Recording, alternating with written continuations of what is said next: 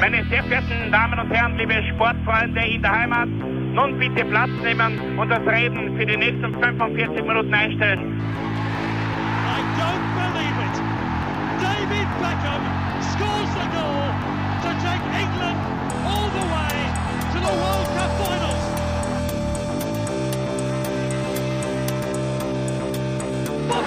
They've scored! I do not believe what I've just seen!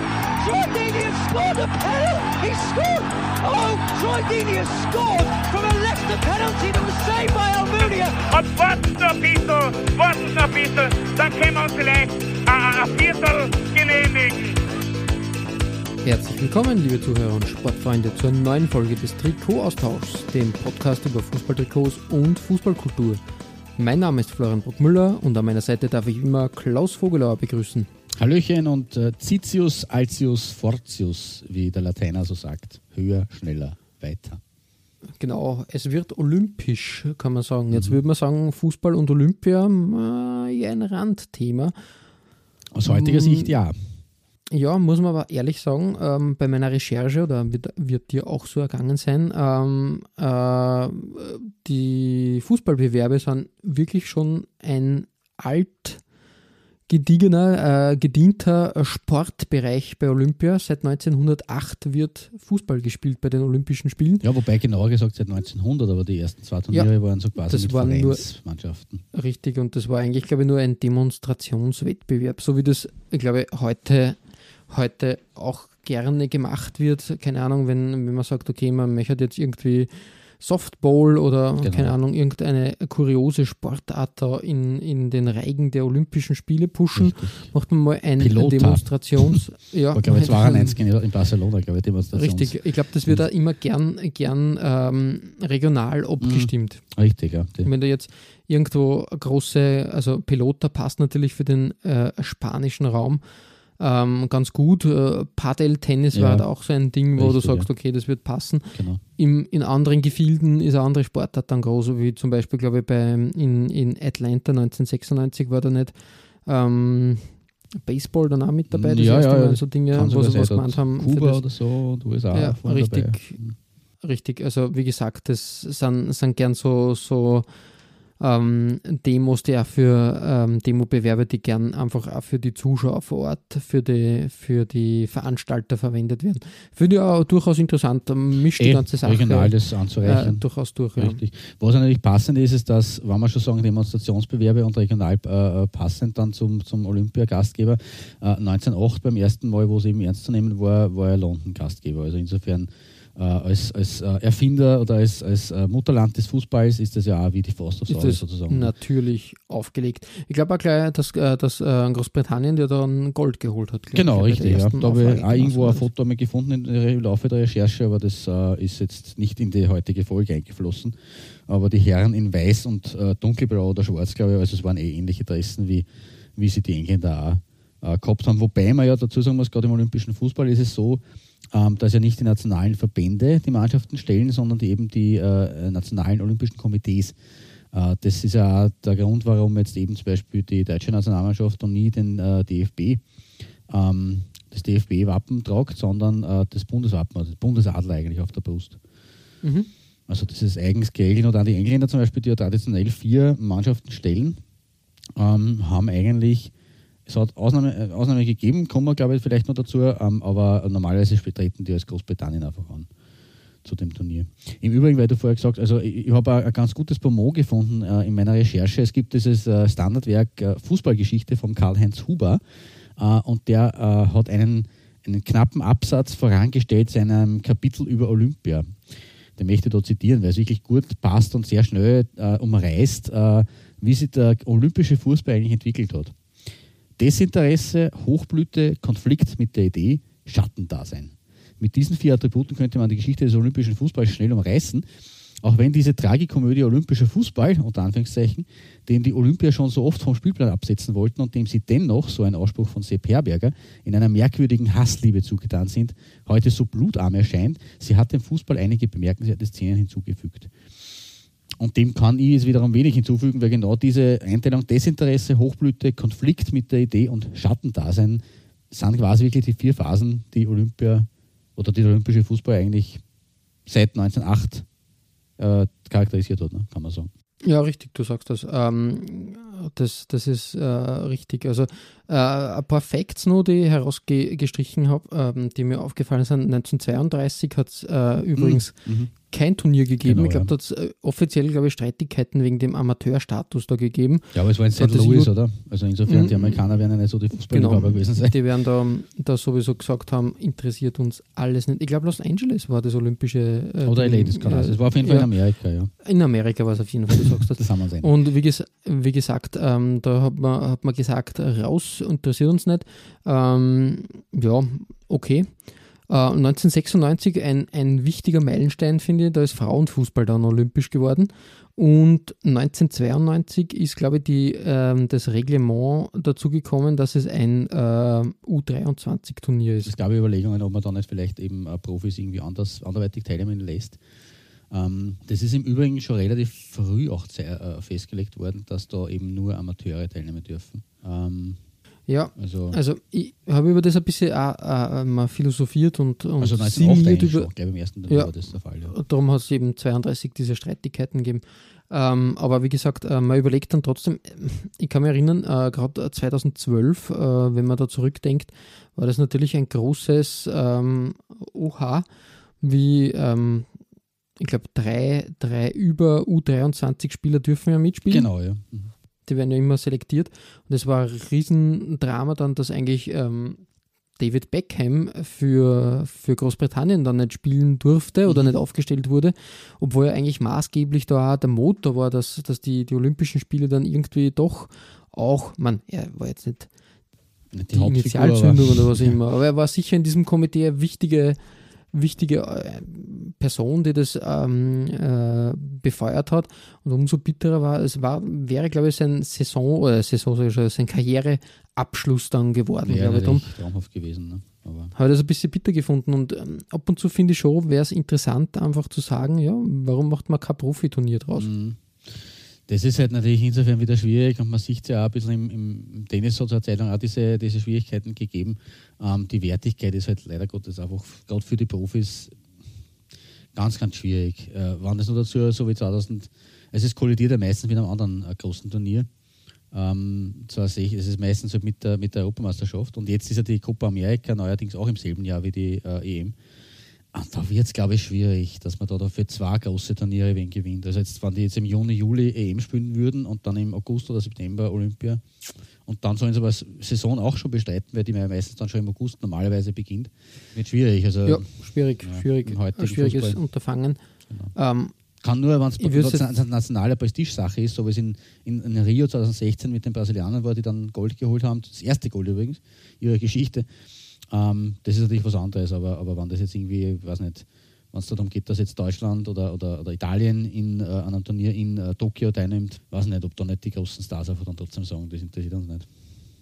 Also muss ich, muss ich sagen, ähm, im Basketball hat diese Transformation ja eigentlich hervorragend funktioniert. Das, ähm, seitdem ist das äh, Basketballturnier äh, bei den Olympischen Spielen, zumindest im Mannschaftssport, eines meiner Highlights. Ähm, muss man wirklich sagen, weil wirklich äh, international die Top-Spieler da äh, wirklich sie präsentieren und vor allem ähm, das funktioniert mit der amerikanischen, mit dem Dream Team ja, ja, jedes Mal genau. eigentlich hervorragend. Ist aber natürlich ähm, ein bisschen schwer vergleichbar, finde ich jetzt, weil natürlich äh, da jetzt der Fokus auf, die, auf der NBA liegt, wo jetzt nicht nur die amerikanischen, sondern auch andere äh, Weltstars spielen. Ähm, und wenn man sich mit der quasi so wie mit der NHL im Eishockey äh, abstimmt, dann, dann haut das hin. Ähm, Im Fußball wäre es jetzt so, dass man mehrere nationale Ligen hätte und dann noch dazu eben das große ähm, Turnier, das sowieso auch noch für die Nationalteams in dem Jahr vorhanden wäre. Also das ist ja, die WM ist ja jetzt im, im, im Basketball natürlich auch, auch höherwertig, aber jetzt nicht auf dem Stellenwert wahrscheinlich anzusiedeln. Mhm, ja, richtig, aber wie gesagt, ähm, es könnte irgendwie zumindest funktionieren oder ja, weiß nicht. Es, also eine gewisse Prestige wäre es trotzdem auf jeden Fall. Aber wie gesagt, ähm, ist, ist halt so, kann man nichts ändern. Ähm, Aber es war schon mal, mal anders und das werden wir heute hören. Ja. Äh, wie gesagt, sonst muss ich wirklich, wirklich sagen, ähm, im Großen und Ganzen ist mir das olympische Fußballturnier nicht egal, aber ähm, so richtig äh, spannend finde ich es halt dann auch wieder nicht. Das ist eben das Problem. Also ich glaube, deswegen ist es halt auch wirklich schwierig, wenn die, die Fans das nur so als Randnotiz wahrnehmen. dass dann auch noch der, äh, was nicht, ein Neymar oder ein, ähm, keine Ahnung, äh, äh, äh, wie sie alle heißen, ähm, dass die dann sagen, naja, jetzt mache ich dann bei Olympia mit. Das ist auch der Punkt, es bleibt mir nicht hängen, wer dann von den Stars wirklich gespielt Richtig, hat. ja. Also ich glaube schon, dass Neymar 2016 dabei war, oder? Ja, ja, das aber war für ihn ja die Prestige-Sache, das genau, wollte er unbedingt. Rio Aber, ja. Richtig, aber sonst kann ich da nicht sagen, wer, wer nur aufgestellt war im, von den Brasilianern. Ja, egal, egal. Ähm, widmen wir uns einem anderen Thema, quasi unserem Steckenpferd, unserem Unique Selling Point, nämlich den Trikots. Da muss man auch hinzufügen, ähm, das ist uns auch erst, glaube ich, über, über, über die Zeit bewusst geworden. ÖH, da spielt das, äh, das Team nicht immer in den Trikots, wie sonst normalerweise die Nationalmannschaften spielen. Und das eröffnet uns natürlich Tür und Tor und die Pforten, dass wir da mal ähm, die, diese Trikots etwas hervorholen. Äh, sind nämlich auch schöne, schöne Sachen dabei. Dementsprechend äh, würde ich mal sagen, Vorhang auf äh, für deine Nummer 5. Ja, ähm, und ich habe mir heute vorgenommen, ähm, mich, äh, so wie wir das beide schon in, die, in diversen Folgen äh, vorgelebt haben, mich in der Zeit äh, vorzuarbeiten. Ähm, das heißt, ich starte in der Frühzeit des olympischen Fußballs und ende dann in der Neuzeit. Ähm, und ich zitiere von meiner Nummer 5 nur einmal aus dieser schon erwähnten Fußballgeschichte von Karl-Heinz Huber, ähm, weil das ganz gut passt zur, zur, der, zur Nummer 5 von mir. Eigentlich entsprach der Charakter des Fußballs nicht der Empfehlung des Olympischen Komitees, äh, nach der nur echte Wettkampfsportarten ins Programm auf, aufgenommen wurden und von sogenannten Spielen abgesehen werden sollte. Doch die stürmische Entwicklung des Fußballs nahm den Organisatoren der Spiele von 1912 in Stockholm das Heft aus der Hand. Schon zwei Jahre vor der Eröffnung, zwei Jahre vor der Eröffnung 1910, lagen in der schwedischen Hauptstadt derart viele Anfragen vor, dass man Fußball einfach nicht aus dem Programm nehmen konnte. Dementsprechend 1908 waren, glaube ich, sechs Teams dabei, nachdem äh, die österreichische Monarchie den Ungarn und den Böhmen äh, verboten hatte, teilzunehmen als eigene Teams. Ähm, auch so ein, ein Teil des äh, olympischen Fußballs. Ähm, und 1912, ähm, wie ich schon angedeutet habe, war der Fall, dass das äh, Vereinigte Königreich, wie es eben traditionell der Fall ist, mit ihren vier Home-Teams antreten wollte, also England, Schottland, Nordirland oder damals eben Irland und äh, Wales. Ähm, und die FIFA hat zwar gesagt, ja, und das IOC natürlich sowieso auch, also sie haben jetzt so abgestimmt, äh, aber daraufhin war klar, man muss das auch anderen Ländern erlauben. Ähm, das wäre zum Beispiel auch für Österreich, äh, wobei Österreich war wieder eigene Geschichte, aber das hätten auch andere Länder wahrnehmen können, ähm, haben aber davon Gott sei Dank abgesehen. Ähm, dazu ist gekommen, die Deutschen ähm, wollten in diesem äh, Jahr eine Beschränkung des Kaders von 33 auf 22 Spieler. Damals durften noch 33 Spieler äh, im Kader aufscheinen. Ähm, und die Deutschen haben das dann quasi äh, vorgelebt und haben nach Ablehnung ihres Protests dann selbst ihren Kader äh, reduziert auf 22 und sind damit eigentlich zu Vorreitern geworden für diese 22er Kader, die ja heute bei großen Turnieren, WM, EM, äh, Olympia Standard eigentlich sind. Also das war früher Vorreiter dieses, äh, dieser Minimierung, dieser selbst auferlegten Minimierung in dem Fall. Ähm, 1912 äh, in Stockholm haben 13 Teams schon gemeldet gehabt, also doppelt so viel als äh, 1908. Äh, die Franzosen und die Belgier sind überraschend nicht angetreten, daher hat es in Runde 1, es war ein K.O.-System, fünf Freilose gegeben, also eher öde. Ähm, die Deutschen sind dann äh, mit ihrem 22er Kader gegen Österreich angetreten und sind zwar im Nachbarschaftsduell äh, mit 1 zu 0 in Führung gegangen, aber äh, letztendlich haben sie 1 zu 5 äh, recht klar verloren. Äh, das Turnier war damit aber für sie nicht beendet. Äh, also ganz auf dem Grund, alle vor dem Halbfinale ausgeschiedenen Teams haben in einer Trostrunde die Chance bekommen auf eine Art Platzierungsspiele. Ähm, und in diesen hat er sich begeben, dass just die Deutschen, die eigentlich schon draußen waren, ein bis zum heutigen Tag bestehendes Olympia-Rekordergebnis herausgeschossen haben. Sie sind nämlich gegen die Russen angetreten, also gegen das Zarenreich, und da hat es am Ende 16 zu 0 gelottet, das Ergebnis. Ja, das scheppert ordentlich, sage ich nur. Standesgemäß würde ich behaupten. Ja. Ähm, zehn Tore alleine sind einem gewissen Gottfried Fuchs gelungen, der mit dieser an Partie, mit dieser einzigen, diesem einzigen Spiel und diesen zehn Treffern äh, zum besten Torschützen des Turniers geworden ist, vor dem Engländer Harold Walden. Ähm, der hat nur neun Treffer zusammengebracht, äh, ist aber dafür Olympiasieger geworden, meines Wissens. Also ja, wie man es jetzt sieht. Äh, bis heute ist es übrigens der höchste Sieg der deutschen Nationalmannschaft.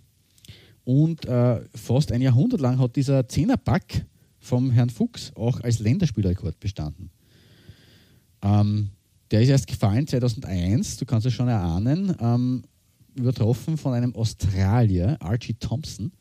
Der hat 13 Treffer erzielt gegen amerikanisch Samoa beim auch berühmten und bekannten 31 zu 0. Oft erwähnt, viel zitiert. Richtig. Aber der hat, also da hat es ähm, fast 100 Jahre gedauert, also exakt äh, 89 Jahre, ähm, dass dieser Rekord vom, vom Gottfried Fuchs äh, gebrochen werden konnte. Und nur mit zum, zum Fuchs, ähm, der preußische Kronprinz Wilhelm hat in 1912 dann für seine zehn Tore als Ehrung einen Silberpokal überreicht, wie er zurückgekommen ist in die Heimat. Ähm, auf Vereinsebene war der Gottfried Fuchs äh, in Düsseldorf und in seinem Geburtsort Karlsruhe aktiv. 1910 ist er mit dem Karlsruher FV, also nicht zu verwechseln mit dem Karlsruher SC, äh, deutscher Meister geworden und er wurde als Gentleman-Stürmer bekannt. Und zwar hat er bei diesem äh, Finale 1910 den unterlegenen äh, Kielern, Holstein Kiel, elf Zweige aus einem Lorbeerkranz überreicht. Äh, die hat er eigenhändig abgetrennt. Mhm, na schau. Und äh, nicht nur das, äh, es ist auch eine Geschichte verbürgt, dass er in einem Spiel gegen Wiesbaden auf einen Foul-Elfer für den Karlsruher e.V. verzichtet hat und dem Schiedsrichter gestanden hat, ich bin über meine eigenen Beine gestolpert. Also ein ehrenwerter Mann. Ähm, als die Nazis dann 1933 an die Macht gekommen sind, haben seine Verdienste allerdings nichts mehr gezählt, weil der Herr Gottfried Fuchs war Jude. Und es durfte nicht sein, dass Juden in Deutschland Rekorde hielten.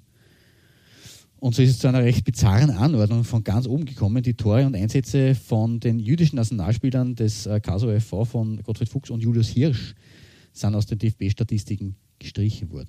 Ganz ein trauriges Kapitel. 1940 ist der, Flux, äh, der Fuchs nach Kanada, Flux nach Kanada geflohen, Gott sei Dank, äh, hat dadurch den Holocaust überlebt und ist dann 1972 äh, dort äh, gestorben. Aber bereits vorher hat man sich wieder an ihn erinnert, weil ähm, der Sepp Herberger, der hat den Fuchs schon als Kind äh, spielen gesehen, also wie er ein kleiner äh, Stöpsel war, der Sepp Herberger, hat er den Gottfried Fuchs gesehen und hat ihn richtig gehend verehrt und hat dann 1955 anlässlich des ersten Länderspiels in Russland äh, seine Nationalspieler eine Grußkarte an den Gottfried Fuchs unterschreiben lassen und hat seine Weltmeister angespornt, ihm müsst ihr es nachmachen, er hat zehn Tore gegen Russland geschossen. Also eine späte Hommage vom großen Sepp Herberger. Ähm, und auch ich habe heute eine Hommage an ihn äh, sozusagen, ähm, an, an, Fuchs und an diese deutsche Elf äh, von damals. Äh, das 1912er äh, Trikot der deutschen Mannschaft von, von Olympia äh, in Stockholm. Ganz in weiß, mit äh, dunklen Stutzen und mit dem riesigen Bundesadler, Reichsadler auf der Brust. Ähm, auch ungewöhnlich, dass man das mit, mit dem breiten Brustring dann unterlegt, so aufträgt. Ähm, ja, ein, ein Rekordteam, dieses Team und äh, ja, doch abweichend natürlich von späteren äh, Designs des DFB-Trikots. Ja, auf jeden Fall, also wirklich. Ähm, ja, äh, würde gut zu meiner Nummer Nummer Nummer 5 passen, würde man behaupten. Das stimmt, ja, können wir gerne die Überleitung vom, machen. Ja. Genau, richtig. äh, ich habe mich nämlich auch für, für die äh, Olympischen Spiele 1912 entschieden, aber für das österreichische oder ja, ja, die Monarchieabteilung. Ich bin mir nicht sicher, ob nicht Ungarn da selber äh, selbstständig sogar angetreten ist. Also insofern ist es das ist richtig, nämlich, gewesen. Ja. Weil äh, da dazu gleich mehr. Du hast schon die Trostrunde angesprochen. Österreich war nämlich da in, in der Trostrunde im Finale, hat sich da durchgekämpft. Ich glaube, die haben äh, im, im Viertelfinale gegen, ähm, gegen die Holländer 3 zu 1 verloren und sind dann äh, ins, ins, in die Trostrunde gekommen. Überraschenderweise die Holländer damals eigentlich. Äh, äh, nachdem die ja dann danach ziemlich abgestürzt sind, eigentlich beim Weltfußball keine große Rolle gespielt haben, aber damals in der Frühzeit des olympischen Fußballs waren die Holländer relativ stark. Ja, haben die Bronzemedaille dann gewonnen im Spiel um Bronze 19-0 gegen Finnland. Jedenfalls in der Trostrunde hat man Gastgeber, äh, äh, Gastgeber, war sogar, war das in, nein, das war in, in, in Schweden Gastgeber, war Gastgeber. In Schweden, Norwegen war, war dann Aber die Schweden haben sie im Achtelfinale rausgeschmissen. Also genau, richtig, wollte gerade. Genau. Genau, richtig, richtig, richtig. Und wie gesagt, äh, haben sie sich durchgekämpft. Ähm, dürfte wirklich ein hartes Turnier gewesen sein im Halbfinale. Österreich gegen Italien 5 zu 1 für die Österreicher. Und dann im Finale kam es zum KK Derby, sage ich jetzt mal. Ähm, Österreich gegen Ungarn. Traditionsreichsten oder einem der traditionsreichsten Länderduelle eigentlich, ne? Nationalmannschaftsebene. Richtig, du sagst das. Äh, ich glaube, ähm, das war das 20. Länderspiel da sogar schon, 1912 äh, zwischen den beiden. Eigentlich ziemlich, ziemlich heftig. Und ähm, da dürfte die österreichische Nationalmannschaft, die österreichische Mannschaft, äh, schon schwer gezeichnet vom Turnier gewesen sein und hat dann klar gegen Ungarn 3 zu 0 verloren. Ungarn hat äh, vom Präsidenten des schwedischen Verbands damals die Sieges, äh, Siegertrophäe für, für das Trostturnier bekommen. Da hat es auch eine Goldmedaille übrigens gegeben, Wirklich? aber halt eine, ja, aber keine, keine, die dann in der Wertung gezielt hat. Man hat halt das Trostturnier gewonnen und Österreich hat, obwohl das eigentlich nicht äh, ähm, der Plan war, auch einen kleinen Siegerpokal und ein silbernes Ehrenzeichen für die Spieler, Ehrenabzeichen bekommen. Ah. Ja, ganz, ganz interessant auf jeden Fall. So viel zu dem, aber, aber wir müssen da ja äh, äh, zurückrudern, sage ich jetzt einmal, oder uns zurückbewegen äh, zum Trikot selbst, ähm, nämlich ähm, quasi die Urform äh, unserer österreichischen Trikots, wie wir sie gerne sehen, weiß und schwarz. Und da muss ich echt sagen, auf den, auf den äh, Schwarz-Weiß-Bildern, ja, kann man jetzt farblich nicht so viel erkennen, klarerweise, aber trotzdem, das braucht man nicht. Weißes Top, schwarze Hose, schwarze Stutzen, was will man mehr? Perfekt eigentlich. Das stimmt, ja. Wunderschön. Der Ur-Urgroßvater des Österreich-Trikots. Richtig, ja. Also ja, schöner Fund. ein schönes Zeitdokument meiner Meinung nach mit dem Doppeladler auf der Brust und wie gesagt, passt ganz gut zum Start 1912 ähm, auf unserer beider Nummer 5. Richtig, man merkt ja auch noch die Hüte bei beiden Mannschaften an. Also bei den Ja, das war halt noch Gentleman's-like Richtig, ja. sozusagen. Schön. Genau. Ja, Klaus, äh, wir hüpfen jetzt bei deiner 4 nur in einer sehr kurzen Zeitspanne weiter. Wir sind noch immer nicht eigentlich äh, im ja, zwischen, in der Zwischenkriegszeit sind wir, Zwischenkriegszeit, glaube ich, jetzt richtig. gelandet. Genau, richtig. Richtig, weil eine Folge über äh, Fußballtrikots oder auch Fußball bei Olympia kann und darf eigentlich auf keinen Fall auf ein bestimmtes Land verzichten, äh, dessen Nationalhymne oder dazu zu meinen Lieblingen auf Länderspielebene zählt. Und äh, die Rede ist dann natürlich von der Celeste aus Uruguay. Äh, und die hat in der Frühzeit des Fußballs nicht nur dadurch für Furore gesorgt, dass sie 1930 der erste Weltmeister der Geschichte wurde. Ähm, schon davor war das Team der AUF, äh, Associación Uruguaya de Fútbol, also der AUF, äh, Achtung Wortwitz, quasi auffällig geworden. Und das war eigentlich auch der Grund, warum man überhaupt nach den ganzen Absagen der Europäer den Zuschlag für die Debüte im 1930 äh, bekommen hat und dort als Topfavorit an den Start gegangen war. Ähm, weil es war ja davor ähm, eigentlich äh, die Europäer sehr interessiert, auch an dieser ähm, ersten Weltmeisterschaft. Ähm, aber dann ist irgendwie, haben sie alle zurückgezogen und ich weiß, dass Österreich, da war das Praterstadion noch nicht fertig, war irgendwie als Kandidat dabei und Italien war im, im Raum und alle haben dann abgesagt und dann wollte irgendwie keiner die WM haben und deswegen ist dann Uruguay gekommen und gesagt, ja, wir haben unser Centenario in Montevideo ähm, und wir richten es aus und dann war halt die große das große, die große Ernüchterung, äh, weil nur vier europäische Mannschaften überhaupt die, die weite Reise nach Südamerika auf sich genommen haben. Das nur als kurzer Exkurs. Ähm, aber wie gesagt, also es hat einen Grund gegeben, warum die Uruguayers damals 1930 auf den Plan getreten sind. Ähm, in Paris von 1924 tat sich äh, bei der Rückkehr von Olympia nach nur 24 Jahren, bei 1900 war Paris auch Gastgeber, äh, Erstaunliches. Aber alles der Reihe nach. Äh, die Uruguayer waren neben den Ägyptern das erste Team bei Fußball-Olympia, das nicht aus Nordamerika oder Europa gekommen ist. Also waren quasi wirkliche Exoten damals. Ähm, insgesamt waren da 1924 in Paris schon 22 Teams am Start. Also das war, wenn man es vergleicht mit den 13, von, 13 Mannschaften von äh, 1912, schon wieder eine klare Steigerung. England war allerdings nicht dabei. Äh, die haben nämlich noch geschmollt. Äh, da gab es nämlich in den 20er Jahren eine kleine Auseinandersetzung. Im April 1920 äh, ist die FA nämlich genauso wie die anderen drei äh, Verbände von der Insel wegen Protests gegen Spielkontakte äh, zu den Erste Weltkriegsverlierern aus der FIFA ausgetreten, weil ja, es hat ihnen nicht gepasst, dass da äh, äh, äh, Länderspielverkehr äh, geherrscht hat. Man ist dann zwar 1924 wieder dazugekommen, 1928 wieder ausgetreten und das war so bis 1945 und erst nach 1945 ist die englische FE wirklich konstant in der FIFA vertreten gewesen. Auch äh, eigentlich ein Kuriosum. Aber gut, wer braucht das Mutterland, wenn Uruguay aufgeigt, könnte man sagen. Ähm, ein 7-0 gegen Jugoslawien, ein 13-0 gegen die USA, ein 5-1 über die Gastgeber aus Frankreich und im Halbfinale mit ein wenig äh, Schiedsrichterhilfe ein 2-1 über Holland. Ähm, auch hier sehr stark. Ähm, und schon standen die Himmelblauen bei ihrem Debüt bei Olympia im Finale. Äh, und dort dann vor 60.000 Zuschauern, und das war ein neuer Rekord bei Olympia im Fußball, äh, ein 3 zu 0 gegen die Schweiz gegeben. Auch ein Überraschungsteam. Die durften sich äh, da, da mit diesem Finaleinzug Europameister nennen damals. Ähm, aber die äh, äh, der Olympiasieger, die Goldenen, waren eben die Urus und alle waren entzückt von La Maravilla Negra, das schwarze Wunder vom Herrn Andrade, ähm, der 1930 dann bei der WM noch aufgegeigt hat, ein, ein großer der uruguayischen Fußballgeschichte.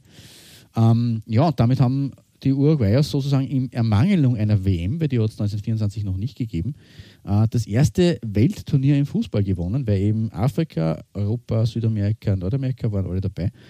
Und äh, damit sind sie auch als inoffizieller Weltmeister verehrt worden. Also sie haben wirklich als Weltmeister tituliert worden. Ähm, vier Jahre später in Amsterdam, 1928, waren sie wieder dabei und wollten natürlich den Erfolg bestätigen. Und äh, die Briten haben zwar wieder gefehlt ähm, und die Skandinavier auch und die Balten auch. Also es war äh, ja irgendwie nicht so eine tolle Besetzung bei Olympia, aber dafür sind Argentinien, Chile und Mexiko im Sog von Uruguay angereist, also die Überseestaaten immer mehr. Ähm, Im Übrigen haben die Gauchos ihren Olympia-Einstand äh, in Runde 1 mit einem 11 zu 2 gefeiert gegen die USA. Also auch eine ziemliche Hausmarke. Kann man zwar jetzt nicht vergleichen mit dem 16 der Deutschen, aber 11 zu 2 ist auch respektabel. Und am Ende sind die Argentinier tatsächlich ins Finale eingezogen, wo man prompt auf den großen Rivalen und Nachbarn aus Uruguay, Uruguay getroffen ist. Ähm, es war so ein, quasi ein Clash, die Nüchternheit des argentinischen Fußballs gegen die Spielkunst der Celeste aus Uruguay. Und nach einem 1 zu 1 im ersten Spiel gab es tatsächlich ein Wiederholungsspiel ums, ums Olympiagold und das hat Uruguay mit 2 zu 1 gewonnen und hat sich als Doppelweltmeister feiern lassen dürfen. Ähm, und das sieht man ähm, in meinem äh, wahrscheinlich nachkolorierten Bild auf meiner heutigen Nummer 4. Por nuestros adversarios, hip hip hurra. La Victoria en las Arenas de Amsterdam steht da auf, dem, auf diesem Kärtchen zu, zu lesen. Ähm, Im hellblauen Trikot mit schwarzen Hosen, ganz klassisch, Uruguay-Dress äh, einem weißen Großvaterkragen, glaube ich, nennt man das, oder kann das sein? Ja, irgendwie, ich überlege gerade.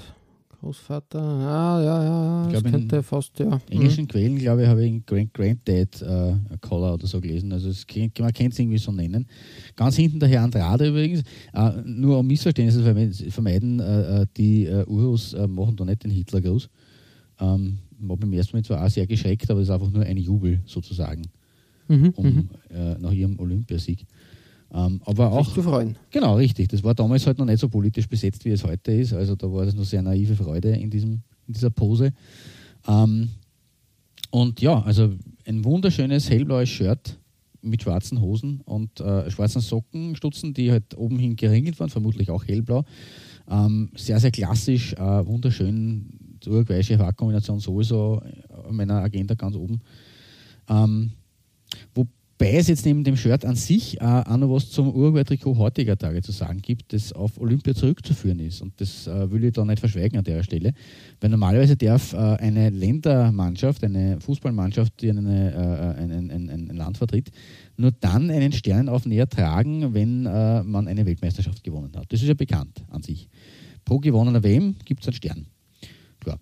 Mit Uruguay und ist das ein bisschen anders. Die werten, wie ich schon erwähnt habe, 1924 und 1928 auch als Weltturnier. Ähm, ich habe in einer Quelle gelesen, dass während der 20er ausnahmsweise auch Profis an den Spielen teilnehmen durften. Das kann ich aber so nicht bestätigen. Also es hat mit dem mit Sicherheit nichts zu tun. Ähm, Im Gegenteil, 1928 äh, waren Österreich, Ungarn oder auch die JSSR genau aus diesem Grund nicht dabei. Also das ist ein bisschen harscher, die Quelle.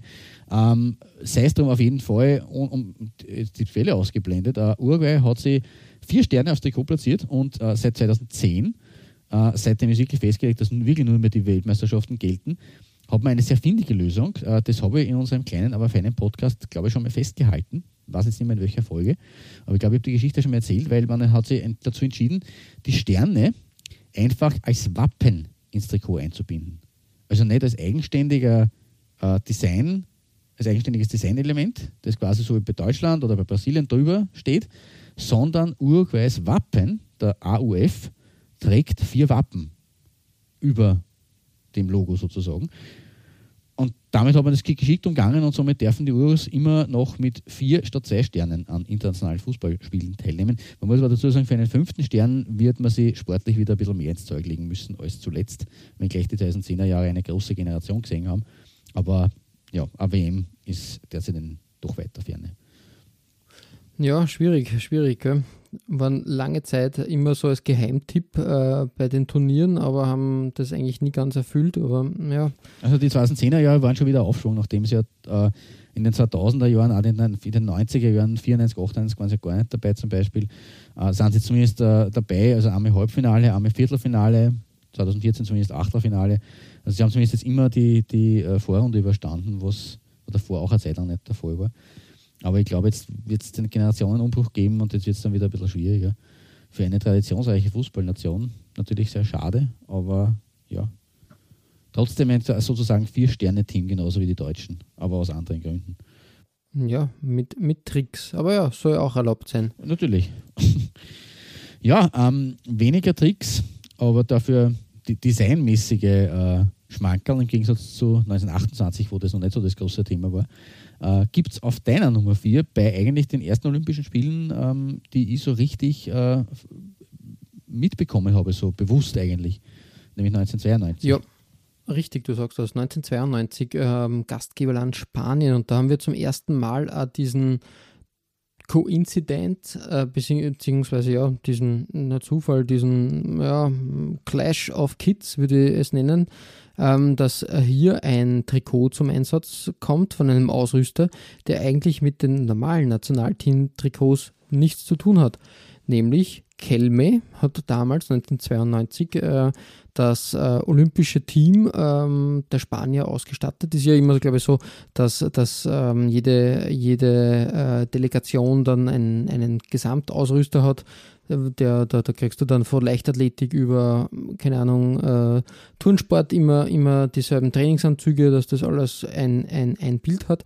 Und dementsprechend auch im Fußball wurde hier von Kelme ein interessantes Trikot gezaubert, muss ich ehrlich sagen das würde sich meiner Meinung nach, hätte sie das auch als normales, also normal, als klassisches Nationalteam-Trikot mehr verdient, sage ich jetzt mal. Hätte durchaus Sinn gehabt. Es ist nämlich, weiß nicht, von der Weite denke ich, wenn ich so auf, auf, auf, auf dieses Design schaue, natürlich rote Grundfarbe, ganz wichtig, äh, gelbe Applikationen im Kragen und im Ärmel und ein wildes Design, was von der Weite irgendwie wie ein Greif ausschaut, finde ich. Also wie ein bisschen, ja. so mhm. ein, ein mystisches äh, Fabelwesen, würde ich behaupten. Ist aber, glaube ich, sicher auch irgendwie, keine Ahnung, irgendwie äh, angelehnt an spanische Expressionisten. Ja, ich wollte gerade sagen, an das erinnert es mich fast eher, ja. Also vielleicht sogar an, an Gaudi, weil Barcelona ja Gastgeber ja, war. Also. Richtig, richtig. Irgendwie an, an das angelehnt natürlich die, die, die, das kräftige Blau, das Gelb, das gibt schon was her, muss ich sagen. Also wirklich ein schönes Trikot, ganz klein, ähm, dann äh, das spanische, die spanische Flagge mit, weiß nicht, äh, wie, wie sie da die Olympischen Ringe da interpretiert haben, eher sehr äh, eher als olympische Kette. Kette. Ja, richtig. Also war ich, war ein bisschen verwundert, wie ich das gesehen habe, muss ich ehrlich sagen. Ähm, hat, mich, hat mich dann echt, echt äh, verwirrt. Es hat ihnen, so viel sei gesagt, auch sehr viel Glück gebracht, denn sie haben mit 3 zu 2 das Finale gegen die Polen gewonnen. Im Camp Nou vor 95.000 ja. Zuschauern. Mhm. Und äh, wenn man sich das anschaut, äh, ich glaube, ähm, ein gewisser Kiko hat in der 90. Minute äh, den entscheidenden Treffer erzielt. War eine coole Partie eigentlich, was ich so in Erinnerung habe eigentlich. Kann ich mich nicht mehr, mehr so erinnern, muss ich ehrlich sagen, aber es dürfte, äh, dürfte heiß hergegangen sein. Und, und ja, wie gesagt, wenn du dann schaust, auf die, auf die, ähm, auf die Spieler des Teams äh, wird der Angst und, und Bang Luis Enrique, Pep Guardiola, ja, genau. Albert Ferrer, also wirklich Wahnsinn. ein Abelardo als, als äh, ähm, Innenverteidiger, also wirklich, wirklich ganz, ganz große Namen, die da gespielt haben. Wirklich, äh, ja, eigentlich à la Pep Guardiola, Ferrer und Luis Enrique. Muss, Ja, ja, muss man voll. mehr sagen? Nein, muss Nein. man eigentlich nicht mehr sagen. Das ist großes, großer Fußball eigentlich. In Reihen der Polen übrigens ein gewisser Jerzy Breszek, Ja, richtig, genau. Auch bekannt vor der allem in dann Österreich. in Österreich äh, seine Runden gezogen hat, glaube ich, von Wacker Innsbruck über Sturm Graz zum FC Kärnten und Lask war, glaube ich, wirklich in vielen, vielen, äh, vielen österreichischen Städten aktiv. Und ist er noch Trainer, Trainer der polnischen Ich Nationalmannschaft glaube im Moment? schon, ja. Der wollte nämlich gerade sagen, dass er, dass er jetzt äh, in das, ins, Train- ins Trainerfach gewechselt ist. Genau, also wie gesagt, auch, auch hier ein, ein großer Name, würde man behaupten. Ja. Super Turnier, äh, wie gesagt, ähm, ich glaube, am medial, wie du richtig sagst, das erste was Turnier, das nicht nur bei dir hängen geblieben ist, sondern insgesamt, glaube ich, halt auf, auf, das, auf das nächste Level gehievt wurde. Die Bronzemedaille ging übrigens an Ghana, war auch natürlich was, ein afrikanische, eine afrikanische Mannschaft, die da das ähm, die da äh, äh, eine Medaille gewinnen konnte. Und da hat ein gewisser Semi Kufur gespielt. Nein, wirklich. Okay, das habe ich nicht mehr in Erinnerung gehabt. Richtig. Okay. Geil. Also wie gesagt, viele Namen, die da stattgefunden haben und viele äh, wirklich ähm, ein, ein Sprungbrett für, für Jungtalente. Ja, aber da ist Kann man so stehen aus lassen. einigen was geworden. Ja. Also es war natürlich schön, wenn man, das weiß man nie heutzutage natürlich, wenn die nur Jungtalente sind und dann also etwas später aus denen was wird. Aber ich habe zu diesem Thema Jungtalente, die, dann, die zu Olympia noch eher unbekannt waren und dann zu großen Stars wurden, habe ich auch noch was heute zu sagen. Na perfekt. Äh, ja, Klaus, ähm, damit schließen wir meine Nummer 4 und es geht weiter mit deiner Nummer 3 und du kämpfst dich in der Zeitleiste wieder ein paar Jahre nach vorne. Richtig, wir lassen jetzt die Zwischenkriegszeit und den Zweiten Weltkrieg hinter uns ähm, und wir kommen zum Rekord-Olympiasieger und das ist Ungarn. Ja, man glaubt es kaum, gell? Ja, die haben insgesamt drei Titel einheimsen dürfen oder können. Ähm, und äh, es steht ein bisschen sinnbildlich für die Entwicklung des Olympiafußballs von den 50er bis in die 70er hinein. Also für schon wieder eine andere Phase.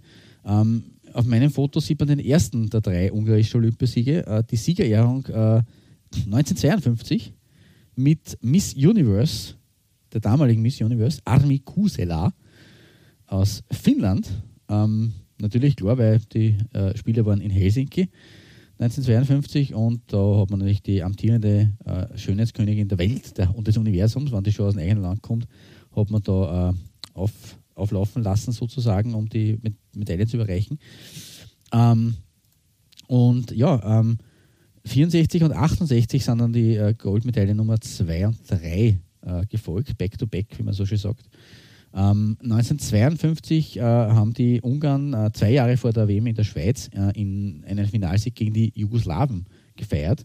Ähm, und die Jugoslawen waren zu dieser Zeit sowas wie die wahren Olympiaspezialisten. Die haben nämlich von 48 bis 56 dreimal hintereinander Silber geholt. Also drei Finale verloren, aber immerhin dreimal eine Medaille. Ähm, und bei ihrem vierten Endspiel in der Serie, dann 1960 in Rom, endlich Gold. Also das ist auch eine schöne Serie. Zweiter, zweiter, zweiter, erster bei Olympia. Also eine große Zeit äh, der jugoslawischen Olympiakicker vom Ende des Zweiten Weltkriegs bis 1960. Ähm, und bis 2016 waren sie mit ihrer Bilanz übrigens, damit übrigens sogar vor den Brasilianern im Fußball-Medaillenspiegel bei Olympia. Also auch eigentlich arg. Ja. Ähm, 1952 wurde dann äh, der Schützenkönig des Olympiaturniers auch ein Jugoslawe und zwar ein gewisser Branko Cebec. Später Bayern und Hamburg, also HSV, Meistertrainer. Also auch ein, ein großer, vor allem auf der Trainerbank. Ich glaube 1969 erster Bundesligatitel der Bayern mit ihm auf der Trainerbank und beim HSV 1979, glaube ich, oder 78, 7, nein, 79, glaube ich. Genau, also der, bevor das Doppel dann mit Ernst Happel kam. Aber wurscht, wir haben verlieren uns da mit den Jugoslawen zurück zu den Ungarn. Äh, wie schon erwähnt, war äh, dieser Olympiasieg zwei Jahre vor der legendären 54er WM und weil die Ostblock-Staaten äh, kein Problem gehabt haben mit dem Amateurstatus, die sogenannten Staatsamateure, haben sie nicht nur bis in die 70er hinein den Olympiafußball dominiert, also von den 50er bis in die 70er Jahre wirklich eine, eine eigene Ära eingeleitet, sondern es standen auch viele Spieler des goldenen Olympiateams dann zwei Jahre später in der Mannschaft von Bern. Äh, Olympia Gold 52 haben unter anderem äh, Leute geholt wie Ferenc Puskás, Nando Hidekuti oder Gyula Grosic, der Goli. Also auch hier, ähm, die waren allerdings damals schon durchaus bekannt, also das ist vielleicht nicht ganz so der Fall wie, wie Guardiola 1992, aber Nichtsdestotrotz, äh, 52 bei Olympia Gold geholt und zwei Jahre später ist eine sehr ähnliche Mannschaft im Finale von Bern dann gestanden. Wissen wir auch alle, wie das ausgegangen ist.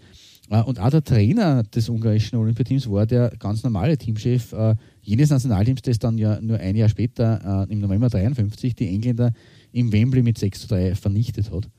Ähm, Im Gegensatz zum klassischen roten Heimtrikot, das man dann in der Schweiz gegen die Deutschen auch anhatte, haben die Magianen in Helsinki 1952 in Weiß mit ungarischen Flaggenbrustring ihre Goldmedaille abgeholt. Und das ist meine Nummer 3 heute. Bronze für Gold sozusagen, wenn man so will, bei dieser Siegerehrung. Ja, nicht schlecht eigentlich. Ein, ein schönes Trikot, muss ich ehrlich sagen, äh, von äh, dieser Aufnahme her. Das hat so diesen alten Filmlook, einfach diese Entwicklung. Also das, das hat eine gewisse Wärme, sage ich mal. Strahlt schön, schön aus. Das hast du sehr schön gesagt. Aber es stimmt, ja, mit diesem Rot-Weiß-Grün und dann den, dem in der Mitte platzierten äh, äh, Staatsemblem und das blütenweiße Trikot. Äh, sehr, sehr, sehr schön und ja, warm, ja. Wärme stimmt eigentlich sehr gut. Also es ist übrigens, äh, ich muss den Huber wieder nochmal zitieren, ein letztes Mal. Ähm, der hat geschrieben, äh, dass der olympische Fußball äh, einen letzten Moment der Hochblüte 1952 in Helsinki gehabt hat. Und das lag in erster Linie an der Geburtsstunde einer großen Fußballelf der Mannschaft Ungarns, die für ein halbes Jahrzehnt die Welt begeistern sollte. Ähm, schon 1956 in Melbourne war der olympische Fußball nur noch eine Farce. Ähm, die WM 54 hat die Weiche in eine andere Richtung gestellt. Auf den australischen Plätzen in Melbourne tummelten sich Nationen, die im bezahlten Fußball nichts zu bestellen hatten, mit Ausnahme der sozialistischen Staaten. Und genau das hat eben diese Entwicklung eingeleitet, dass halt der Westfußball ohne Profis mit den Amateuren da nicht mehr wirklich was gerissen hat und die sozialistischen Ostblock-Nationen von den 50ern bis hinein äh, in die Ende der 70er eigentlich den olympischen Fußball nach Belieben mit ihren Amateuren dominiert haben auch quasi eine Art Zeitenwende sozusagen und deswegen äh, 1952 äh, ganz wichtig, da als Turnier zu erwähnen. Äh, Im Übrigen haben bei diesem Turnier die Luxemburger auch eine Riesensensation geliefert. Die haben nämlich ähm, in der ersten Runde die äh, äh, Briten ausgehauen. Mit 5 zu 3 nach Verlängerung. Wirklich, ja. Und haben dann im Achtelfinale gegen Brasilien gespielt und sind da auch nur knapp mit 1 zu 2 unterlegen. Also man stellt mal vor, heutzutage Brasilien gegen Luxemburg 2 zu 1. Also das ist schon ja, respektabel. Das, ja, richtig, richtig. Ja. Eigentlich unvorstellbar. Wie das, wie das Ergebnis, ja. Ja, auch zu den Deutschen muss ich noch was dazu sagen bei diesem Turnier. Ähm, die äh, DDR war nämlich noch nicht dabei. Das ihr NOC, also ihr Nationales Komitee, ist noch nicht vom IOC anerkannt worden. Ähm, und die Deutschen, die BRD, ähm, sind bis äh, ins äh, Halbfinale gekommen und waren dann im Spiel um Platz 3. Ähm, haben da allerdings äh, gegen die Schweden verloren die Deutschen haben aber trotzdem einen wichtigen Erfolg gefeiert, nämlich im Viertelfinale gegen eben jene Brasilianer, die vorher Luxemburg ausgekaut haben, ähm, mit 4 zu 2 nach Verlängerung. Und das ist ähm, ganz, ganz lange Zeit der einzige Erfolg der Deutschen in einem Bewerbsspiel gegen Brasilien gewesen. Von 1952 nämlich bis 2014. Und dann hat es halt eben gleich 7 zu 1 geheißen. also da machen sie dann auch keine halben Sachen. Ja. Aber von 52 weg haben die Deutschen in Bewerbsspielen ähm, äh, fast äh, über 60 Jahre lang äh, waren sie sieglos gegen Brasilien. Hm. Wirklich, ja, bin, bin, bin baff jetzt. da fehlen mir die Worte, sage ich jetzt einmal. Auch nicht schlecht. Na dann, äh, äh, wenn dir die Worte fehlen, dann muss ich dafür sorgen, dass sie wieder zurückkommen. Äh, und da übergebe ich gerne dann an deine Nummer 3 natürlich. Und die führt uns wieder in die Neuzeit ein bisschen zurück. Also ja, genau, neu. richtig. Wir bleiben, äh, bleiben bei Mannschaften, die ihr eigenes Turnier quasi in, äh, gespielt haben, quasi vor eigenem Publikum und wandern eigentlich in die jüngste Vergangenheit nach England, Großbritannien, London. 2012 äh, war London Austragungsort der Olympischen Spiele. Und wir haben das schon angesprochen, ein David Beckham hat damals nicht spielen dürfen. Ich glaube, Ryan Giggs hat, äh, war Kapitän der Mannschaft, wenn mich nicht alles täuscht. Und ähm, die Mannschaft hätte um einen gewissen Gareth Bale da aufgebaut werden sollen. Da habe ich auch ein schönes Bild herausgefunden, äh, gefunden, wie er gerade das promotet und sagt, ich spiele für Olympia. Dieses Trikot war, war glaube ich, das Auswärtstrikot unter Anführungszeichen. Ja, schaut etwas wild aus, finde ich, wenn da, ähm, ja, äh, es ist sehr martialisch, muss ich ehrlich ja, sagen. Ey, und, die Geste passt gut dazu eigentlich, ja. Richtig, richtig. Ich glaube, ähm, während des Turniers hat man dann mit einem äh, Flaggen-Mesh abgespielt. Das hat nicht so toll ausgeschaut, finde ich. Ähm, lustiger Co-Incident oder lustige, äh, lustige Schmankerl an der Geschichte. der gute Gareth Bale hat dieses Turnier gar nicht bestritten, denn er war verletzt und hat nicht teilnehmen können. Aber er war Monate vorher schon das große Werbe, Werbeding für, für das Turnier und für die Mannschaft. Also wirklich, ich glaube, Gareth Bale war, glaube ich, damals 22 und bei Tottenham gerade das große Ding. Und irgendwie, ja, hat er recht viel Pech dann gehabt. Ich glaube, Aaron Ramsey war dann sein, sein Ab, wurde dann quasi neues Testimonial als, als Jungspund. Auch ein guter Mann. Äh, trotzdem, ja, auf Muss jeden Fall. Aber wie gesagt, sagen. richtig, damals war halt äh, Gareth Bale, glaube ich, mehr das Poster, Poster-Kid und hätte da mehr promoten können und sollen. Ja, äh, das Turnier selbst für Lustig, Großbritannien. lustig, dass beides Mhm. Waliser sind, eigentlich. Auch spannend, ne? Ja, so gesehen, ja, richtig, irgendwie, richtig, du sagst das. Ähm, das passt ja aber, wie gesagt, äh, bei den Olympischen Spielen ja äh, Großbritannien ein äh, Melting Pot aller Gegenden sozusagen. Also da haben, haben die Waliser genauso Mitspracherecht im großbritannischen, äh, großbritannischen Team wie jetzt Schotten oder wen haben wir denn noch auf Nordiren. der, auf der oder Nordiren, danke. Ja, ähm, das Turnier selbst äh, hat eigentlich ganz gut begonnen für Großbritannien mit einem äh, Sieg in der Gruppe. Da hat man sie äh, an die Spitze setzen können vor dem Senegal. Ja, aber dann, aber dann kam es ganz anders, denn im Viertelfinale war plötzlich Schluss gegen Au. Südkorea. Au. Und das war halt doch, glaube ich, ein bisschen bitter. Das hat man sich anders vorgestellt. Die Südkoreaner haben dann sogar am Schluss äh, die Bronzemedaille äh, sichern Ah, können. ja, das habe ich irgendwo gesehen in Japan, oder? Im, Im asiatischen Duell am Bronze. Das ist eigentlich auch Wahnsinn, oder? 2 zu 0, genau richtig, in Cardiff. Ähm, die, äh, das Spiel um, um Gold, um Platz 1, äh, wurde von Mexiko und Brasilien bestritten und Mexiko hat sich da tatsächlich, tatsächlich die goldene sichern können. Naja, der Olympiafluch der Brasilianer, die ja bis dato, also bis dahin äh, noch nie Gold bei Olympia gewonnen gehabt haben. Ne? Das haben sie dann erst in, in Rio nachgeholt. Genau, damals auch schon Neymar übrigens im Kader. Ah ja, also wie in, in unserer Vorrede vermutet Mhm. von mir. Okay. Richtig, richtig. Also wie gesagt, damals nur aufgrund der, der U23-Regel, weil ich glaube, der war damals 21, 22. Jetzt Wieder war 14 bei der sein. WM, war er glaube ich knapp um die 23. Also 20 war er, ah, ja, 20. Ja. Ja. Und wie gesagt, hat gepasst.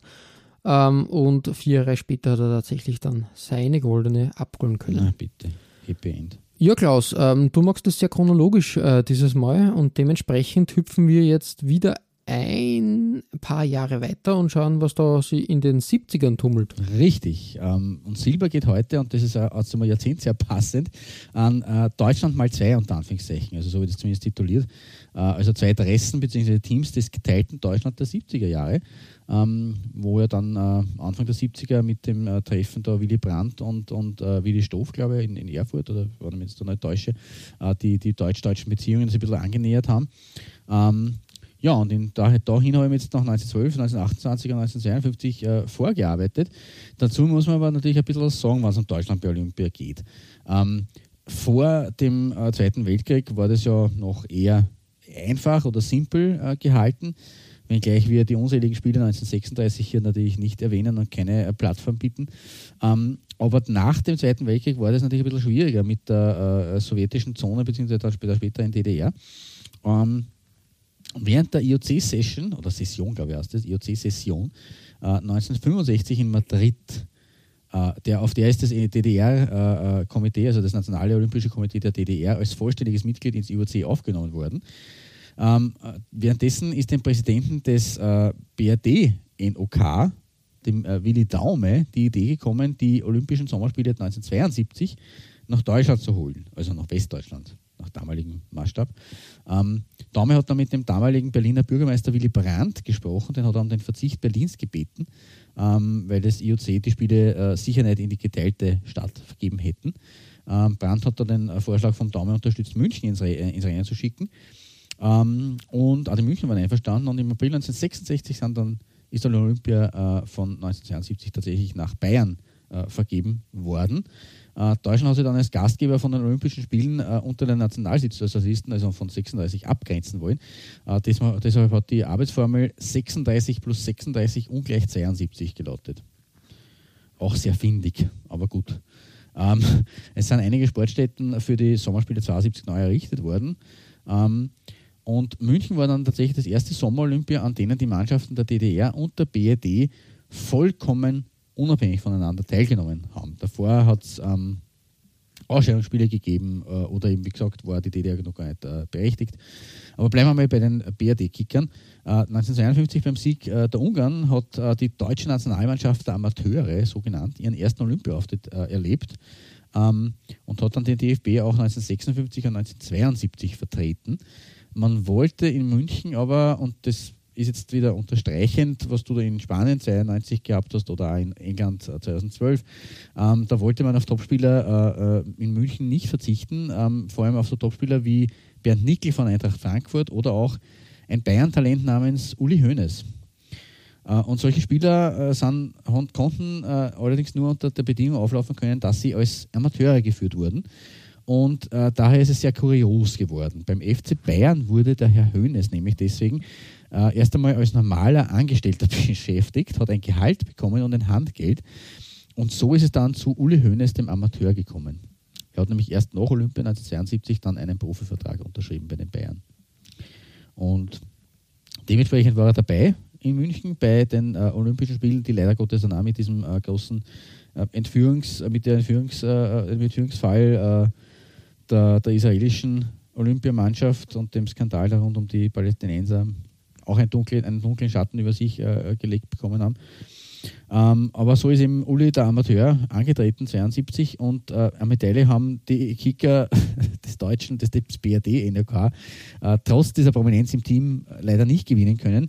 Äh, man hat zunächst äh, die zugegeben leichte Vorrundengruppe mit Marokko, Malaysia und den USA äh, gewinnen können, mit drei Siegen.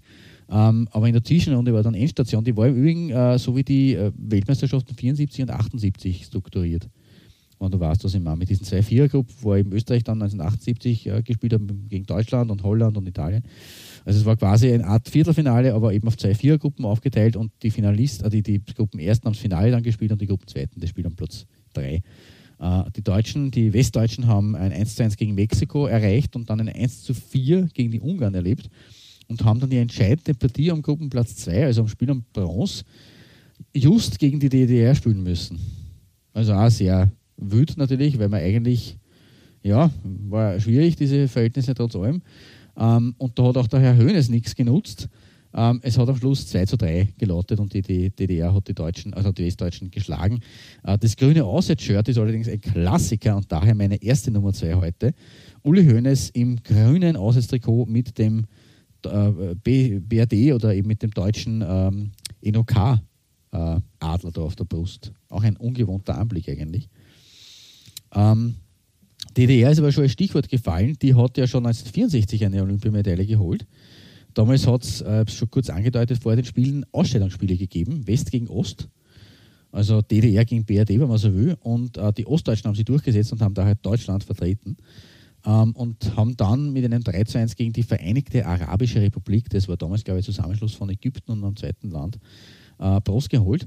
Ähm, und apropos Ausscheidungsspiele, äh, im Prinzip hat man ja ansonsten den deutsch-deutschen Vergleich im Fußball eigentlich sehr gemieden und vermieden. Also in den Einzelsportarten, Leichtathletik etc., da war es ja schwer zu vermeiden, weil da sind sie aufeinander geprallt, die Athleten. Ähm, aber im Fußball hat man eigentlich keine Freundschaftsspiele ausgemacht.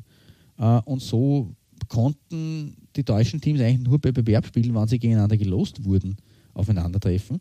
Das war ja im Übrigen auch ähm, in der EM-Quali für 1992 der Fall, wenn nicht die DDR äh, zu dem Zeitpunkt schon zu existieren aufgehört hätte. Aber sie waren eigentlich gegeneinander, gegeneinander gelost für die Quali für Schweden 92. Ähm, und dass man dann äh, nach zwei Jahren nach Olympia in München dann auch noch bei der WM 74 in Hamburg aufeinander getroffen ist, das berühmte Sparwassertor. Das war jetzt durchaus ein Kuriosum. Ähm, Im Übrigen haben die DDR-Mannschaften beide Bruderduell gewonnen. Also sei jetzt dahingestellt, was man daraus interpretiert. Aber, äh, und 1976 sind dann erneut Olympische Spiele angestanden. Äh, und in Montreal ist dann, äh, hat dann die große Stunde äh, geschlagen des so starken 70er Jahre Ost, Fußballs im, im, im, Osten Deutschlands.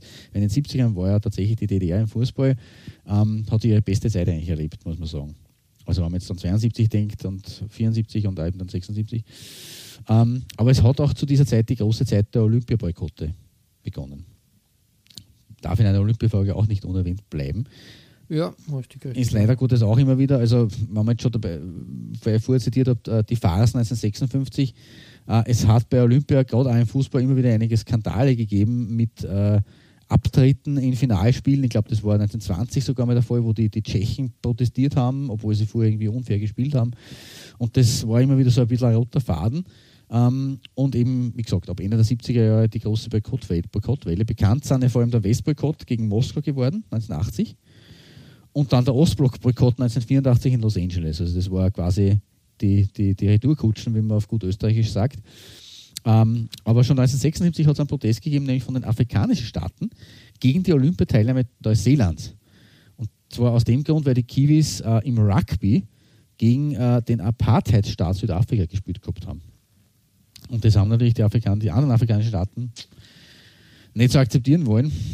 Nicht so, nicht so cool gefunden eigentlich, wenn man es mal so formuliert. Ähm, ist eher um, nicht so bekannt, war mir jetzt nicht so bewusst, aber es hat tatsächlich Afrika 1976 in Montreal boykottiert. Ähm, und daher hat die DDR auch in der schon ausgelosten Vorrunde auf einmal einen Gegner weniger gehabt, weil die, Nigeria, äh, die Nigerianer sind den Spielen ferngeblieben und sind daher als Gegner äh, ausgeschieden, also waren einfach nicht mehr dabei. Es war dadurch eine Dreiergruppe in der Vorrunde. Und äh, die DDR äh, äh, Spieler haben äh, ein 0 zu 0 gegen Brasilien und ein 1 zu 0 über Spanien feiern dürfen. Also durchaus prominente Gegner, aber natürlich, wie wir schon festgehalten haben, die Staatsamateure der DDR und aus Brasilien und Spanien waren nicht nur eben die echten Amateure am Start. Ähm, und die Blau-Weißen äh, aus der DDR sind dann ins Viertelfinale aufgestiegen. Da haben dann die Franzosen mit 4 zu 0 überfahren und im Halbfinale ausgerechnet den großen Bruder Sowjetunion mit 2 zu 1 aus dem Bewerb gekippt. Und im Endspiel ist man dann auf die Polen getroffen, die damals auch eigentlich eine große Mannschaft gehabt haben. Äh, weil 1974 und 1982 äh, waren sie jeweils WM Dritter und dann 1978 bei der Argentinien-WM waren sie unter den besten acht. Also es war auch eine sehr große Mannschaft eigentlich, die da ja auch relativ ähnlich den, also die Olympiamannschaft und die, die WM-Mannschaft waren ja da nicht so unterschiedlich. Ähm, und dieses Team haben die, äh, äh hat die Deutsche Demokratische Republik tatsächlich mit 3 zu 1 im Endspiel geschlagen und damit Gold geholt. Gold im Fußball für die DDR und in einem, mit einem Team, aus dem man auch heute noch viele Namen kennen könnte. Äh, ich sage nur Jürgen wie ganz wichtiger und, und berühmter Torwart, Dixie, Hans-Jürgen Dörner, Gerd Kische, Lothar Kurbioweit, Reinhard Hefner, ähm, Bernd Bransch, als Trainer natürlich Georg Buschner, der, der auch schon die, die WM-Mannschaft 1974 gecoacht hat zum Sieg gegen die BRD. Also ein Team, das durchaus namhafte äh, und in, in, in, Ostdeutschland auch heute noch bekannte Namen äh, gefeatured hat. Und das 1976er Dress der der DDR ist daher mein zweiter Platz zwei für heute. Also zweimal Silber nach Deutschland, einmal BRD, einmal DDR. Ähm, hier das weiße äh, Dress, ich glaube, das ist das Auswärtsdress immer gewesen, ähm, wenn ich mich nicht täusche, mit blauen Hosen und weißen Stutzen im klassischen Stil. Ich glaube sogar, dass ob da nicht eh Adidas irgendwie an Bord war, weil die Strafen deuten zumindest darauf hin. Man erkennt es aber leider ja, nicht. Das aber ich nehme es schon mhm. an eigentlich. Zumindest äh, ohne Nennung des Namens. Ja, und darum einmal grün, einmal weiß-blau und trotzdem rot, äh, äh, schwarz-rot-gold. um es auf diesen ja, Nenner zu bringen. Schön, schöne Farbenlehre, ja. Danke. genau, ähm, so viel zu meiner Nummer zwei. Lang und viel geschwafelt. Ähm, aber wir bleiben, wir kommen jetzt auf deine zwei. Und weil wir schon bei der DR blau-weiß gehabt haben oder blau, ähm, bleiben wir dieser Farbe auf deiner Nummer zwei gleich treu und äh, wir verfolgen ähm, die kuriose Ausstatter-Serie, äh, ähm, äh, die schon bei Kelme zu sehen war ähm, und, und auch bei, eigentlich bei England mit Adidas, weil ich glaube, die haben zu dem Zeitpunkt Umbro gehabt die Engländer 2012. Richtig, oder Nike oder dann, Nike halt, dann ja, später, aber, genau. aber, zumindest, genau. Genau, und die genau, Schweden, genau. die Schweden, die wirst du jetzt auf Platz 2 äh, erklären. Ja, genau, richtig. Ähm, 19, äh, 19 sage ich schon, äh, 2016 ähm, hat äh, die schwedische Delegation nämlich als Ausrüster keine renommierte Marke in dem Sinn gehabt, sondern eine Modekette, die natürlich in Schweden auch, auch äh, Fuß gefasst hat, beziehungsweise international ein großes Ding ist. Hennes und Moritz, kurz H&M genannt. Ähm, war tatsächlich Ausrüster des schwedischen olympischen Teams in 2016. Ein ziemliches Kuriosum, aber hat irgendwie, glaube ich, auch marketingtechnische Gründe. Natürlich für, für HM oder welcher Firma auch immer ist das natürlich eine gute Werbeplatzierung, sage ich jetzt mal, weil, wie gesagt, die Ausrüstung selbst ähm, sagen wir uns ehrlich, ich glaube, in den meisten Fällen wird das sogar, wird dann die private Ausrüstung, weiß nicht, wenn Läufer XY in der Leichtathletik von Nike gesponsert wird, dann hat er trotzdem auch irgendwie seine Nike, Nike-Schuhe und seine Nike-Sachen an. Nur die Trainingsanzüge werden halt dann von HM gestellt. Ja, ist halt so. Äh, für den Fußball war das aber dann doch auch so, dass HM da die Trikots zur Verfügung gestellt hat. Und da hat man ein kleines Kuriosum, ja, muss man halt wirklich sagen, ganz seltsam zu sehen, dass da HM als Ausrüster auf den, auf den Shirts prangt. Absolut, ein echter exotischer Ausrüster, wie er im Buche steht. Das Trikot selbst, muss ich halt sagen, schaut eher aus wie ein Multifunktions-Trainingsshirt. Also das hat für mich keinen Trikotcharakter. Also das hat diese. Es, ist, es schaut nicht schlecht aus, aber es ist halt Ja, diese. Blauabstufungen, ja, aber es ist irgendwie wie ein, ein Laufshirt und, und nicht mehr und nicht weniger. Viel Glück hat es den, den Schweden, zumindest der Männernationalmannschaft, nicht gebracht. Die sind in der Vorrunde ausgeschieden. Das Damen-Nationalteam äh, ist zumindest äh, mit dem Trikot hat es eine gelbe Variante auch davon gegeben, die war aber relativ unspektakulär. Da haben wir dafür die Away-Variante entschieden.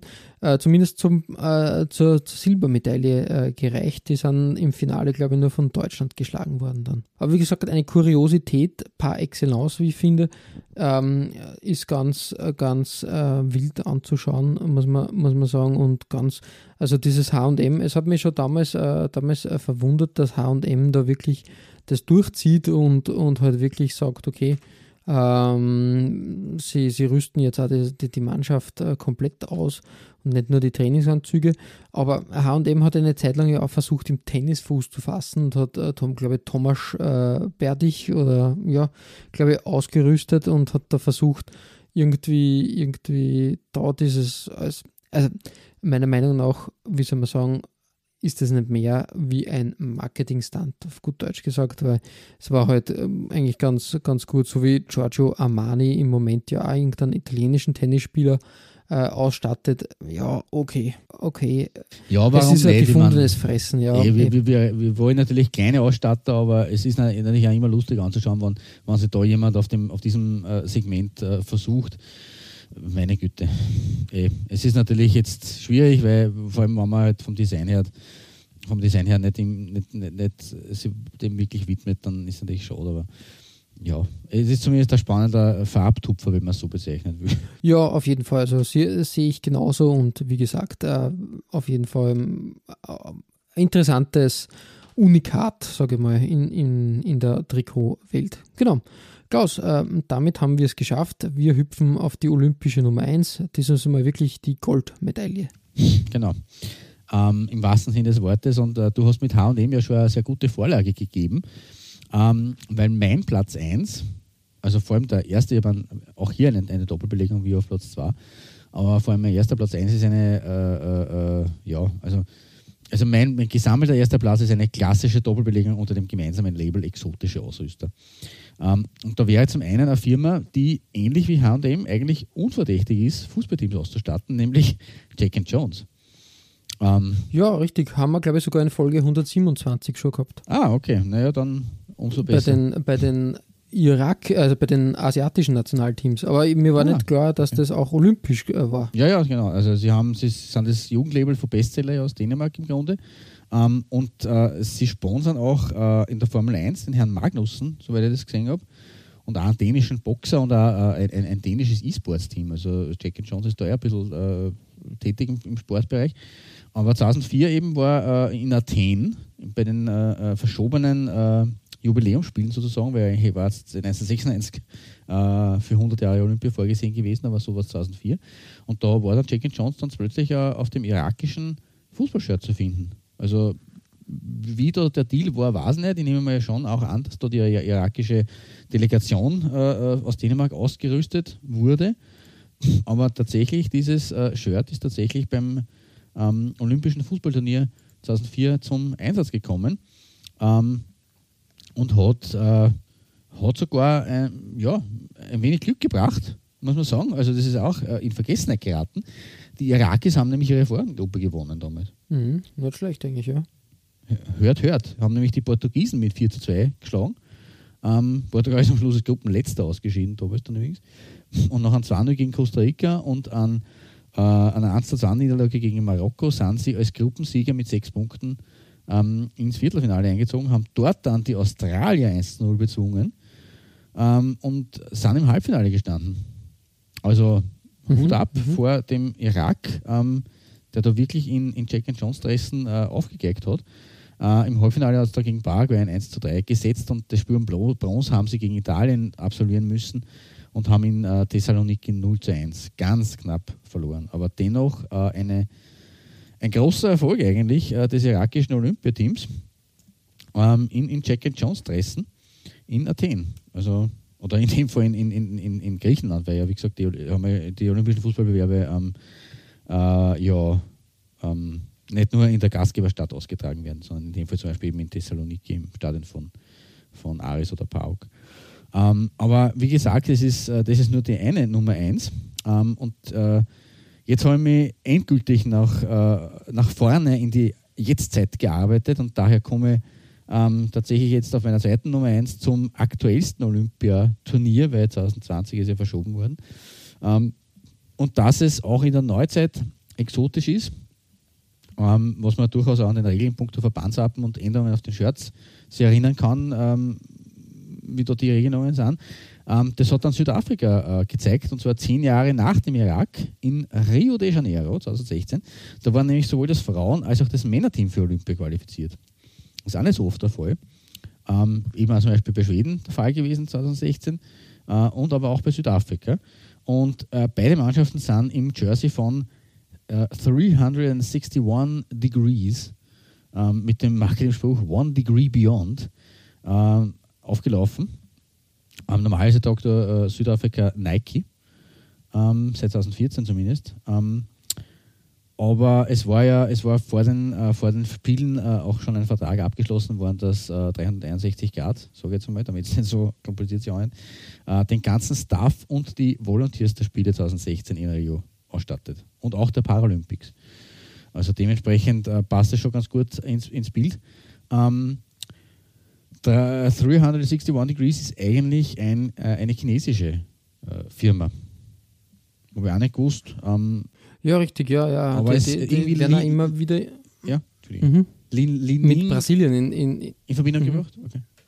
Ja, weil Brasilien ja Nike-mäßig ähm, unzufrieden ist anscheinend. Ähm, und und äh, 361 Degrees äh, auch das brasilianische National äh, olympische Team ausrüstet ähm, dass da irgendwie, irgendwie ähm, der Wechsel stattfinden soll, ja, war halt interessant auf jeden Fall. Mhm, ja. Also da könnte ein, ein neuer Ausstatter auf dem Markt äh, lauern, den man vielleicht noch, von dem man vielleicht noch was hören wird.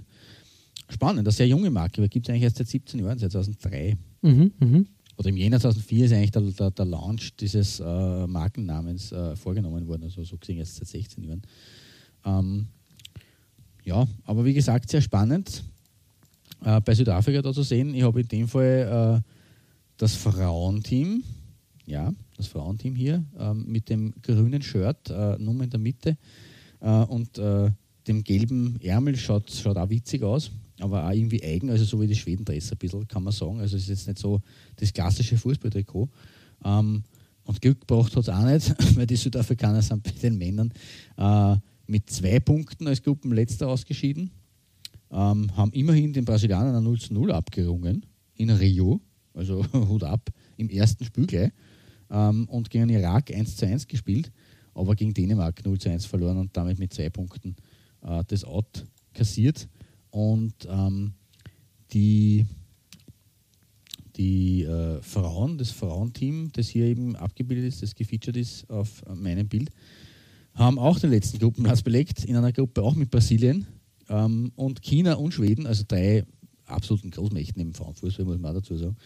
Ähm, 0 zu 1 gegen Schweden, 0 zu 3 gegen China, 0 zu 0 auch hier gegen Brasilien. Also immerhin den Brasilianern haben sie sowohl bei den Männern als auch bei den Frauen am Punkt abgeluchst, aber zweimal jeweils klares Vor- und. Aber mit einem Ausstatter von dem man vielleicht noch was hören wird. Also Doppelbelegung Jack and Jones und 361 Degrees aus den Jahren 2004 bis 2016. Also wir sind jetzt auch bei mir im 21. Jahrhundert endgültig angelangt. Genau, und ähm, da lege ich gleich die Rutsche, ähm, weil auch du bleibst äh, den aktuellen ähm, Trends im Olympiafußball treu. Ähm, und hast auch eine Doppelbelegung auf Platz 1 und das freut mich besonders. Ja, ein bisschen kurios wird der erste, erste Teil, denn vor kurzem, ist noch gar nicht so lange her, haben wir gedacht, das passt, wie diese Nachricht durch den Äther schalte, dass, äh, dass äh, eine, äh, ein Londoner Modelabel oder Sportlabel, nämlich äh, genannt, habe ich anerkannt, La Bram, die haben äh, sind aus, aus La, na, das ist was anderes, aber wie gesagt, ähm, Labram ähm, sitzen in London, haben aber ein, quasi afrikanische Wurzeln und die haben plötzlich ähm, groß äh, über Social Media und, und Pressemitteilungen herausposaunt, ja, sie haben für Sierra Leone das 2020 äh, Olympic Kit designt und werden diese auch ausrüsten. Haben wir mal gedacht, ja cool, eigentlich super, dass ähm, dass äh, diese Firma da quasi eine kleine Firma für ein kleines Land dort das ausrüstet. Die Trikots schauen auch, ich habe sie da ähm, eigentlich heim und auswärts, ja wirklich toll aus, muss man sagen. Wirklich schöne grafische Trikots. Bis dann. Wobei es sehr spannend ist, weil, weil die Farbe, normal sollte man schauen, dass die Aus- und Heimtrikots äh, so unterschiedlich sind, dass man, wenn man aufeinander prallt, mit, wo die Farben nicht. Also, die sind da halt schon sehr ähnlich, weil beide weißes Grundfarbe haben. Da war das sehr gespannt, aber okay. Genau, richtig. Das Lustige an der Sache ist, Sierra Leone ist gar nicht für das olympische Turnier qualifiziert.